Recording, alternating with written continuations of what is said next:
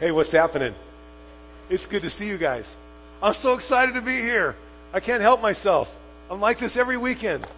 I love doing this, and I love it because it's a good thing to do. God loves when we gather around His Word and around His worship to sing praises to Him and, and recall all the things that He is to us and all of His characteristics. He's pleased when we do this, church. He's so pleased when we do this. Thank you for doing this with me and with us. What a treat, man. What a treat. Um, so, I, th- th- okay, so anytime that there's somebody in the audience that's a pastor, I get nervous because I don't know if they're going to, you know, critique me or not. And so the only way I can get through my nerves is to actually have them stand up. So Mac and Nancy, would you stand up? Okay, good. And then Blaine, Blaine, you can stand up, and Justine. Okay, so Pastor Doug, this is his in-laws, right? So, Pat, so Mac is his father-in-law. He pastors a church up in uh, Lake Arrowhead, and then Blaine is down here from Bend, not too far from Pastor John. You're in Bend, Oregon. Pastors a church up there. So um, that just helps me get over my nerves when I got two men that bring the Word of God every Sunday here. Thank you so much, and thanks for sitting so close where I can see your faces. That's just fantastic. Goodness gracious. Kelly, where are you? Is Kelly in here? Atterbury? Oh, I thought she was looking for you guys. Maybe not. Anyway, um, I'm so glad you guys are here. What a joy. What a treat. And thank you for your faithfulness to bringing God's Word in your churches. Thank you so seriously, so very, very much. Um, they will be available after the service for any Q&A on, on the book of Ezra. Uh, maybe not. I love this, man. I love you guys. I love God's Word. I love being the church. I love that we get to do this every week. What a treat. What a privilege. What an honor. Let me open with this. There's a, there's a geyser by the name of Old Faithful. Not, not, not a geezer, but a geyser by the name of Old Faithful. And it, it's found in Yellowstone National Park in the state of Wyoming. Old Faithful earned its name from the fact that, unlike other geysers, it follows a rather dependable time schedule. It's a highly predictable geothermal feature that erupts every 60 to 110 minutes. And it shoots a stream of boiling water as, as high as 185 feet into the air. The duration of each eruption lasts anywhere from a minute and a half to five minutes, and, and it dispels anywhere from 3,700 to 8,400 gallons of water each time. During the expeditions of the late 1800s, Old Faithful was sometimes degraded by being used to do the laundry. That, that's what I would use it for. Garments were, were placed in the crater during dormancy and they were ejected, thoroughly washed when the eruption took place. General Sheridan's men in 1882, they found that This is so cute that men found this out, right? They found that linen and cotton fabrics were uninjured by the action of the water, but woolen clothes were torn to shreds. Oh, us men, we still need help with the laundry, don't we? Here's a picture of Old Faithful if you if you haven't seen it. I, I have not seen uh, Old Faithful. My, my wife has. She's chosen not to take take me, apparently. If, if you can't t- uh, find the time to drive 15 hours to Wyoming. It's 1,030 miles from my house. Um, you can always look at the local geysers at the Bellagio in Las Vegas. Not that I've been there, but I hear it's but I hear it's beautiful. Oh man, what's wrong with me? We don't have time. Here's what's cool. In my study, in my study this week, I love to study. I just I love to study. Putting together a sermon every week, that's a different story, but I love studying and reading and learning about God's Word. And in my study this week, I, I loved how Warren Wiersbe, one of the people I look, look at often, he, he introduces this section of Ezra, chapters 4, 5, and 6. And we're in chapter 4 this morning, but this, he, he introduces this section of Ezra by focusing on the faithfulness of our God. Focusing on the faithfulness of our Lord. Deuteronomy 7, verse 9 says this for us to know. To know, therefore, that the Lord your God, He is God, and He's the faithful God who keeps His covenant and His loving kindness to a thousandth generation to those of us who love Him and keep His commands. He's faithful. Our God is faithful. Moses spoke this verse, these words, to a new generation of Israelites before they entered into Canaan, into the promised land. A truth that they would need as they faced the enemy and claimed their inheritance. Oh, God has enemies. He has enemies. He has from day one. New generations and old. I think I'm now part of the old generation. It's killing me to say that, but it's true. New generations and old need to be reminded. We all need to be reminded that God is faithful. Our God is faithful. We serve a faithful God. First Thessalonians, Paul writes, he says, Faithful, faithful is he who calls us. Faithful is he who calls you, and he also will bring it to pass. Whatever God calls us to, whatever he tells us to do, whatever he asks of us, he's faithful to make it happen. When we see that in the book of Ezra, it opens up that way in Ezra 1 1 when the Lord stirred in the heart of Cyrus, the king of Persia, for his people to be able to do certain things. Faithful is he who calls us, and he will bring it to pass. And Paul wrote that to the new Christians in, in Thessalonica who were being persecuted for their faith because God has enemies. There's opposition to the Word of God. We're either walking with God or we're walking in rebellion to God, as many of us have in our past we must always be reminded, as Warren Wiersbe says, and I love this, that God's commandments are God's enablements. God's commandments are God's enablements. God will never ask us or tell us to do anything that He won't enable us to do. That should be encouraging. Why? Because He is faithful. He's faithful. It's who He is. A.W. Tozer says this He says, God, oh, being who He is, cannot cease to be what he is. And being what he is, he cannot act out of character with himself. He is at once faithful and immutable, which means unchangeable. So all of his words and acts must be and must remain what? Faithful, because it's who he is. J. Hudson Taylor, who's a missionary to China, he described the Christian life this way, and I think it's an interesting take. That the Christian life is, is not a striving to have faith, but looking off or looking to the faithful one. And so many times we say, I just need more faith. Forget about that. Get your eyes and your attention and your affection focused on the faithful one and watch your faith increase. Because what do we have faith in if it's not in the faithful one? What are you having faith in? Yourself? Is that self confidence? To put our faith in the faithful one and then watch your faith grow. When those challenging times come up, we say, ah, I'm going to put my trust and my hope and my eyes and my affection and my attention on the faithful one because it's who he is. Hmm. And Taylor knew of Paul's words to Timothy. When Paul wrote to Timothy in 2 Timothy chapter 2 verse 13, he says, "If more like when, if and when we are faithless, he remains faithful. He cannot deny himself. It's who he is. Have you, at times like me, been faithless?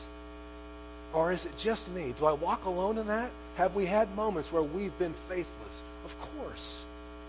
But we recalibrate, which we talked about last week, and we get our eyes focused on Him who is faithful. It's so easy to get tripped up and forget about his faithfulness, which never wanes and never fails. And it makes me ponder a pretty important question for all of us. And that's this How faithful is your God? How faithful is your God? Does your perception of our Lord's faithfulness measure up to the actual level of faithfulness that is true to his character? Okay? So here's a gas tank. This is empty. Is your God here? His faithfulness? Is it measured this way? Or is your tank full of understanding God's faithfulness? Because this is who He is. But sometimes we see Him this way, sometimes we see Him this way, sometimes we see Him this way. But He is at all times completely full. That needle is buried in full at all times. God never runs out of gas in His faithfulness, ever. And the Lord exercises that faithfulness in the midst of a fallen enemy, a fallen world, and a fallen people. And sometimes, in the midst of all that fallenness, we lose sight of His faithfulness. sometimes in the midst of all the fallenness, we lose sight of his faithfulness. And those are hard times for many of us. The Jewish remnant that returned to Jerusalem to rebuild the temple was depending on God's faithfulness to see them through. But they're going to hit some opposition in all of chapter 4. And it comes heavy and it comes hard. And it comes for a long time from a lot of people, is Ezra 4.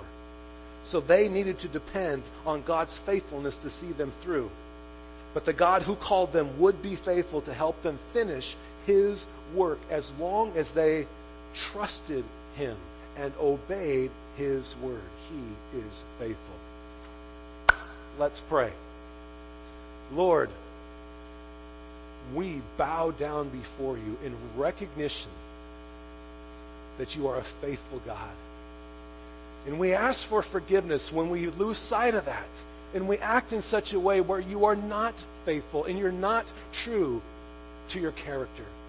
Forgive us for those times, Lord, when we don't see you as being faithful.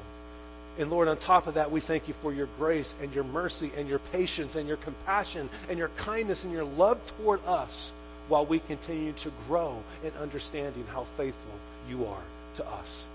What a joy it is to serve you. We thank you and we praise you. And it's in the mighty name of Jesus we pray. And everyone said, All right, Ezra 4. Okay, go to Ezra 4. And so I kind of, uh, I'm not sure I did this well last night, so I'm going to try to correct how I do it this morning. I'm going to put this uh, graph up because this I think will help. And I'm, I'm going to refer to this uh, when we read Ezra 4 because this might be helpful, okay?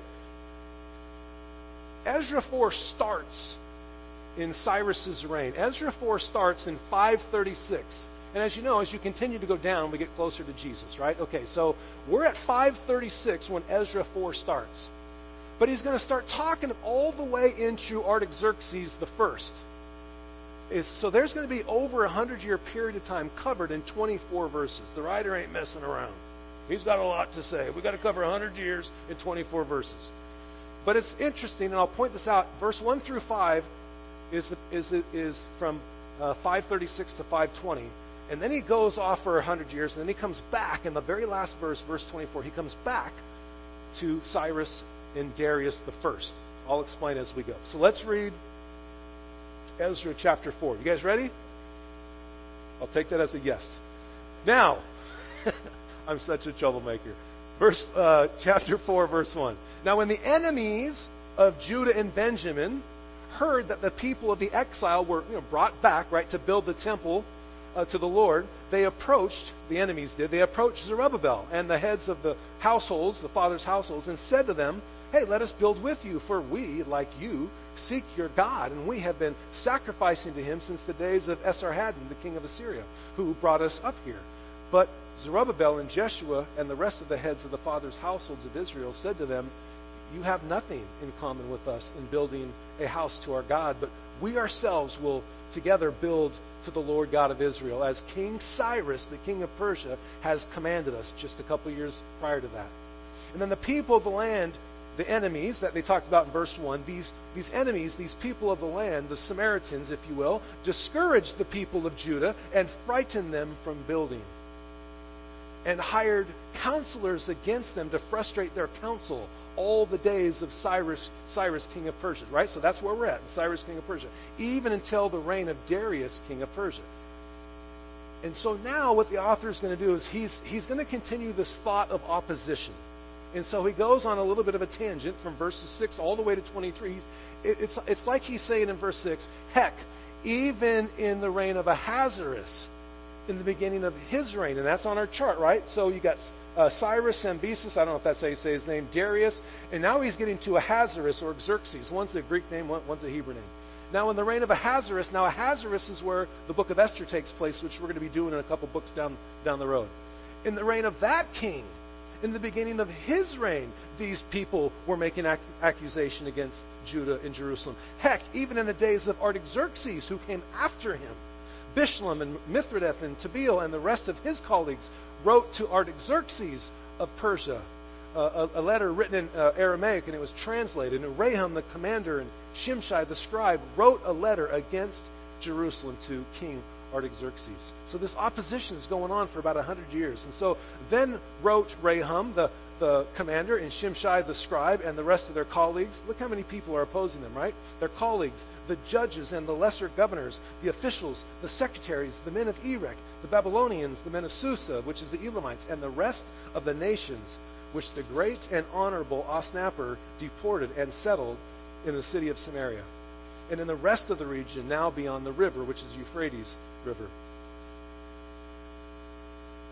And this is a copy of this letter. And so you're going to have a letter that's sent about these people of Judah, and then you're going to see a response starting in verse 17. So this, is the letter to King Artaxerxes, your, your servants, the men in the region beyond the river. And now let it be known to the king that the Jews who came up from you have come to us at Jerusalem, and they are rebuilding the rebellious and evil city and they're finishing the walls and repairing the foundations. So that's the key right there is they're talking about the city and the walls because at this point the temple was actually restarted in 520 and finished in 515. So still during Darius's reign, the temple's actually done. So now they're talking about the city and the walls. Verse 13 Let it be known to the king that if that city is rebuilt and the walls are finished, they will not pay tribute, custom, or toll, and it will damage the revenue to the king. Now, because we are uh, in service to, of the palace, and it is not fitting for us to see the king's dishonor, therefore we have sent and informed the king. They're totally, you know, schmoozing up to the king. So that a search may be made in the record books of your fathers, and you will discover in the record books and learn that that city is rebellious and, and, and damaging to kings and provinces, and they have incited revolt within the past days, or in past days, and therefore that city has been laid waste. We inform the king that if that city is rebuilt and the walls finished, as a result, you will have no possession in that province. So then the king sent an answer to Rehum the commander and to Shimshai the scribe and to the rest of the people in the Samaria. Peace, and now the document which you have sent to us has been translated, the king says, and read before me.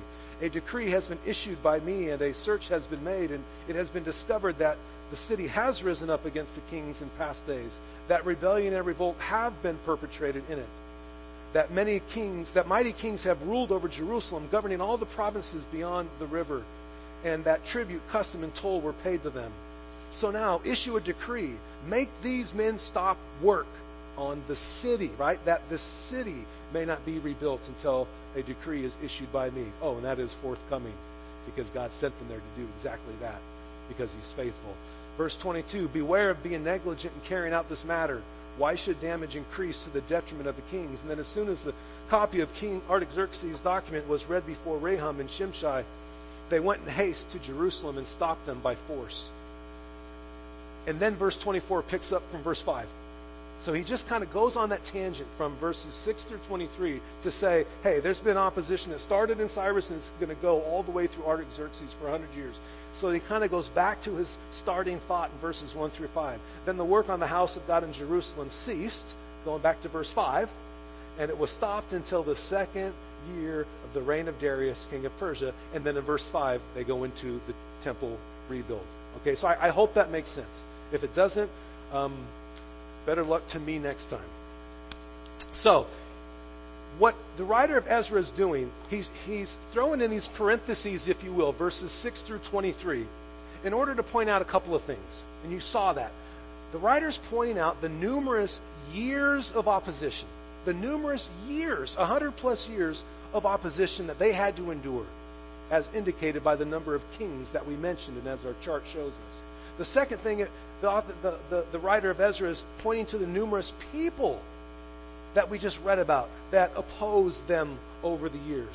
And then the last thing is the numerous tactics that they used in their opposition, sometimes blatant lies, which we just don't have time to dissect all of that from Ezra 4. Here's the deal. What are the takeaways from Ezra 4? What are you want, what are we going to take away from Ezra 4? I got three things. Three things. The first one, that position with the Lord brings opposition with the world. Position with the Lord brings opposition with the world. We're either, Scripture says, if you are uh, with me, you're not against me. Right?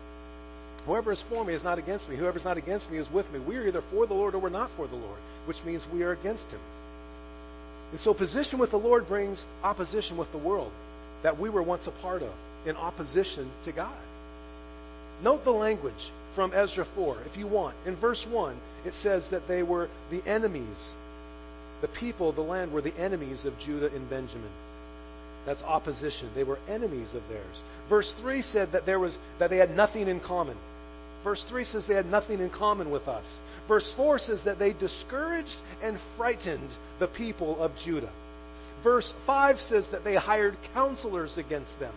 Verse 6, they wrote an accusation against God's people to King Ahasuerus. And in verse 7 and 8, they wrote a letter against God's people to King Artaxerxes. And so as a result, work on the temple was stopped for a period of time, from 536 to 520. And as a result, work on the city and work on the walls was also stopped. But this is not a new concept. It's been like that from the very beginning. Since the fall of man, this opposition to God, this opposition to the work that God wants to accomplish in this world of ours. Jesus encountered it as well. In Mark 3, verse 6, in the very beginning of Jesus' ministry, it says that the Pharisees went out and immediately begin to conspire with a people group that they didn't even like. They conspire with the Herodians. They didn't even get along in order to destroy Jesus. Paul experienced the same thing in 1 Corinthians 16, 8, 9. He says, I'm going to remain here because there's a, there's a wide door for effective service that's been open to me, but there are many adversaries. Position with the Lord brings opposition with the world. And sometimes we lose sight of that. And sometimes we don't count the cost. And if we don't count the cost and understand what it is that we're signing up for, sometimes things go haywire. When Mark and Lori Lloyd's uh, son went into the army, he counted the cost before signing on the dotted line, understanding what he was getting himself into or what he was getting, yeah, prepared for. And so we simply fail to count the cost of what it means to follow Jesus Christ in a world that's fallen and that's in disobedience to God. And if we do that, if we fail to count the cost, we, we end up losing sight of who we are in this thing called Christianity, in this thing called discipleship, in this thing called followership of Jesus Christ. We lose sight of who we are, and we lose sight of who He is, because we don't understand that position with God brings opposition from the world. And so we can get muddled in that, because we're trying to be good followers of Christ in a fallen and broken world. So here's an interesting question Okay? So, who issued a decree for the temple to be built? Cyrus. Right? Can you put, hey, Daniel, can you put that chart, Persian kings, back up? Okay, so Cyrus issued the decree. He issued a decree to give them permission to build the temple. And yet, during his reign in 536, they stopped building the temple. Why? Why did the work on the temple stop. All this took place in the reign of Cyrus, who had not only given them permission, but resources as well to build the temple. They didn't stop because of a decree to stop, but because they feared the people of the land, because they were afraid. They stopped because they were afraid.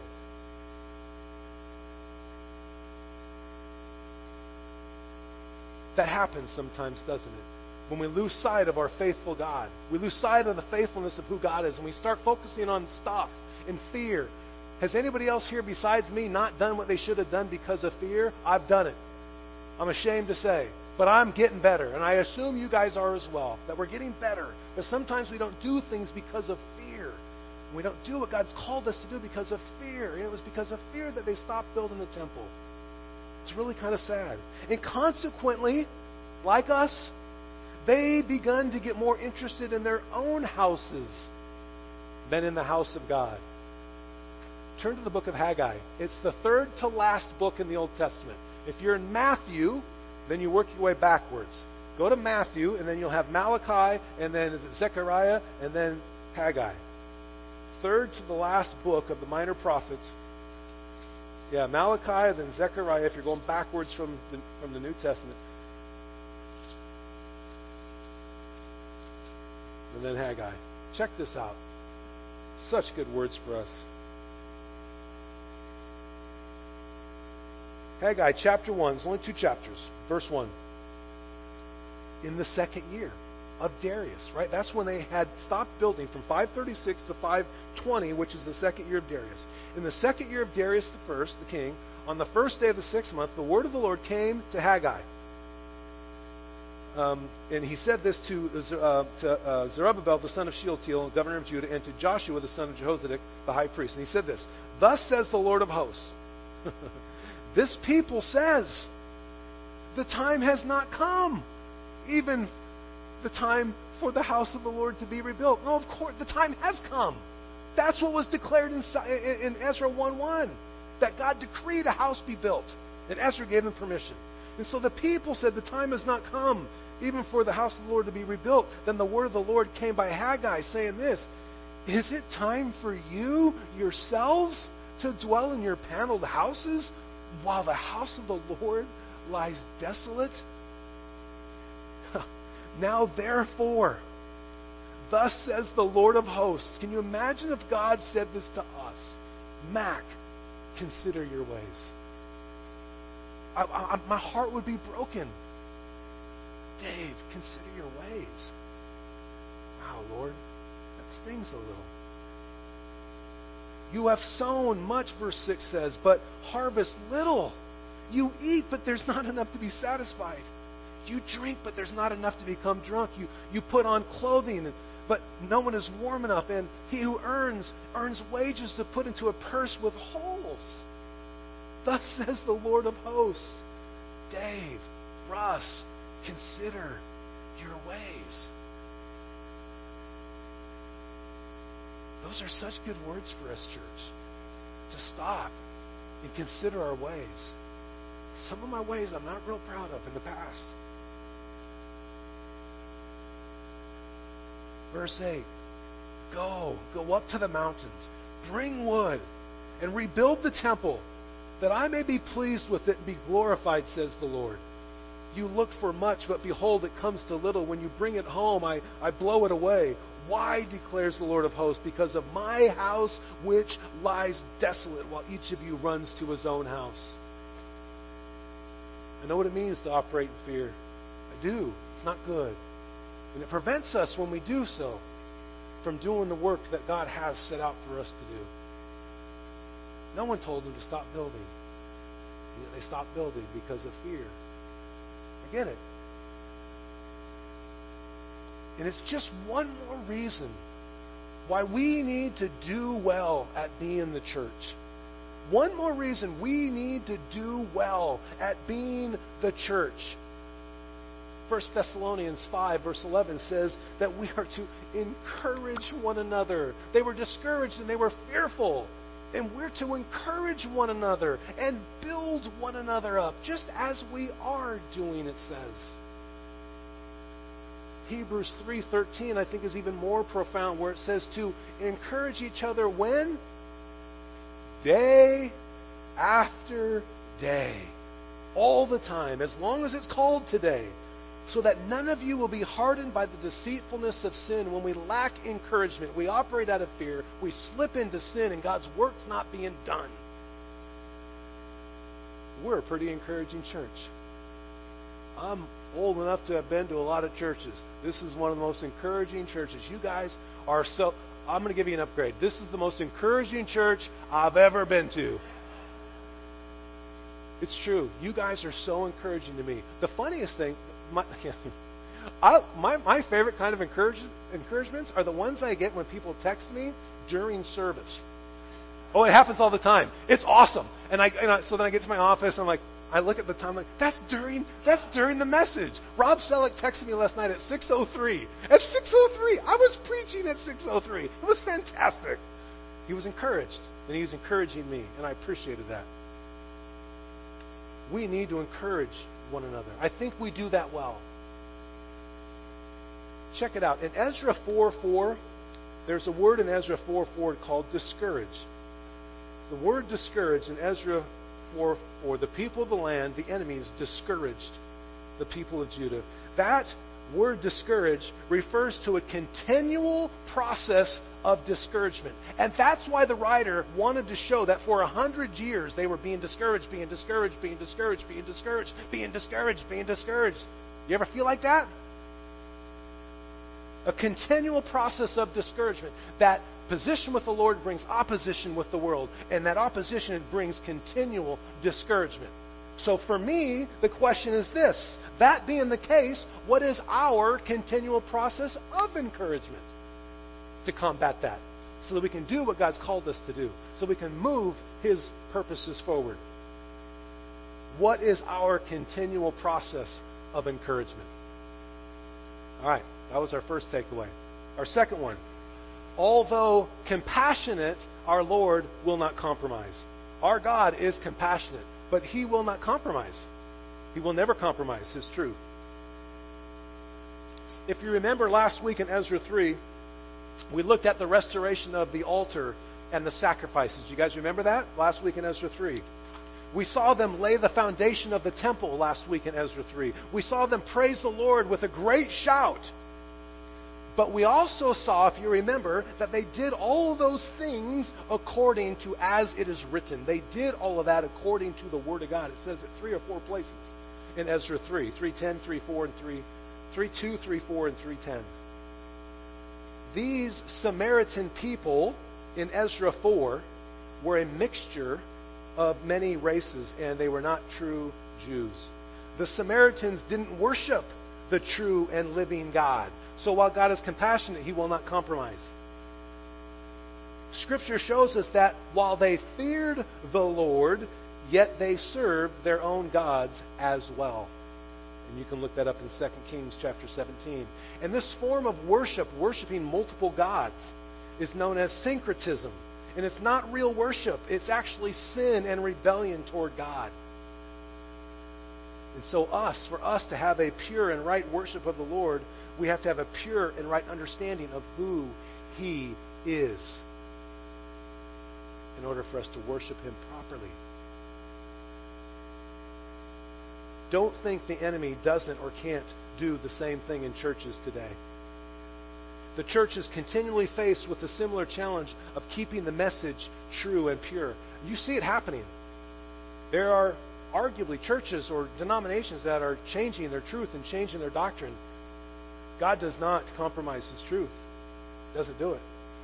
And I think we do that well. Our elders, Pastor Dave and Russ and Doug Renault and Bruce Cook and, and Pastor Rob and, and Pastor Doug, of just making sure that God's truth is never compromised in this church.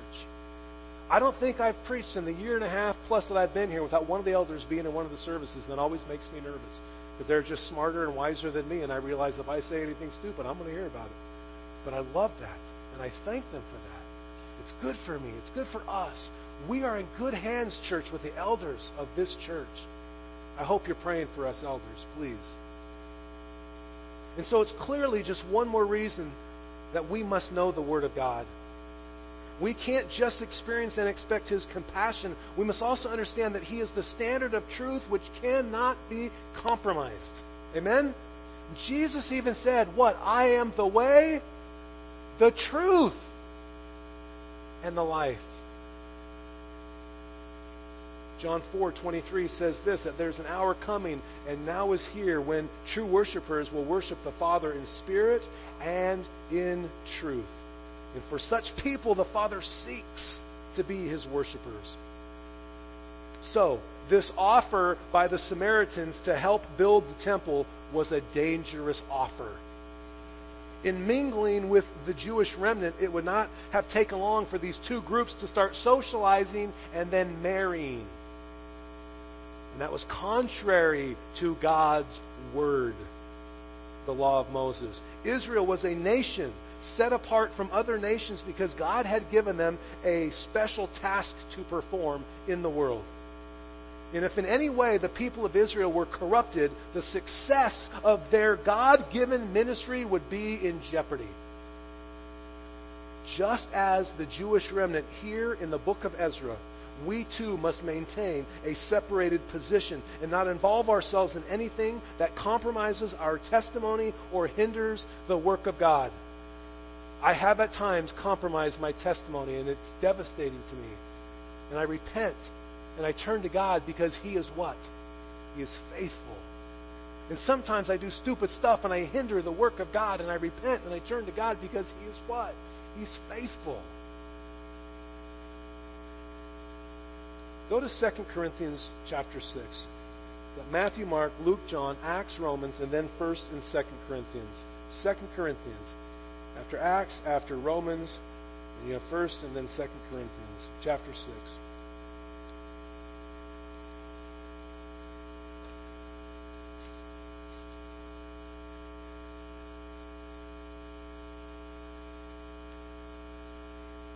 Paul writes to the church at Corinth, he says this.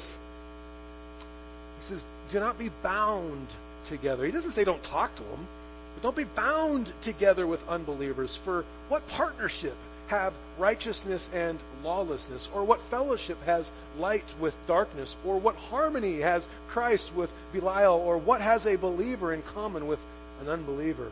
Or what agreement has the temple of God with idols? For we are the temple of the living God, just as God said. I will dwell in them and walk among them, and I will be their God, and they shall be my people. Therefore, come out from their midst and be separate, says the Lord. And do not touch what is unclean, and I will welcome you. And I will be a father to you, and you will be my sons and daughters. Verse 1 of chapter 7. Therefore, having these promises, beloved, let us cleanse ourselves from all defilement of flesh and spirit, perfecting holiness in the fear of God. I think sometimes we compromise, and God does not want us to compromise. He's called us to holiness. Turn also to 2 Timothy, a little to your right. After the Corinthians, you'll have Galatians, Ephesians, Philippians, Colossians, and then 1st and 2nd Thessalonians, and then 1st and 2nd Timothy. 2 Timothy chapter 2, verses 3 through 5, as Paul writes to Timothy, he says this, and starting in verse 3, he says, Suffer hardship with me be a good soldier of Jesus Christ. Hmm.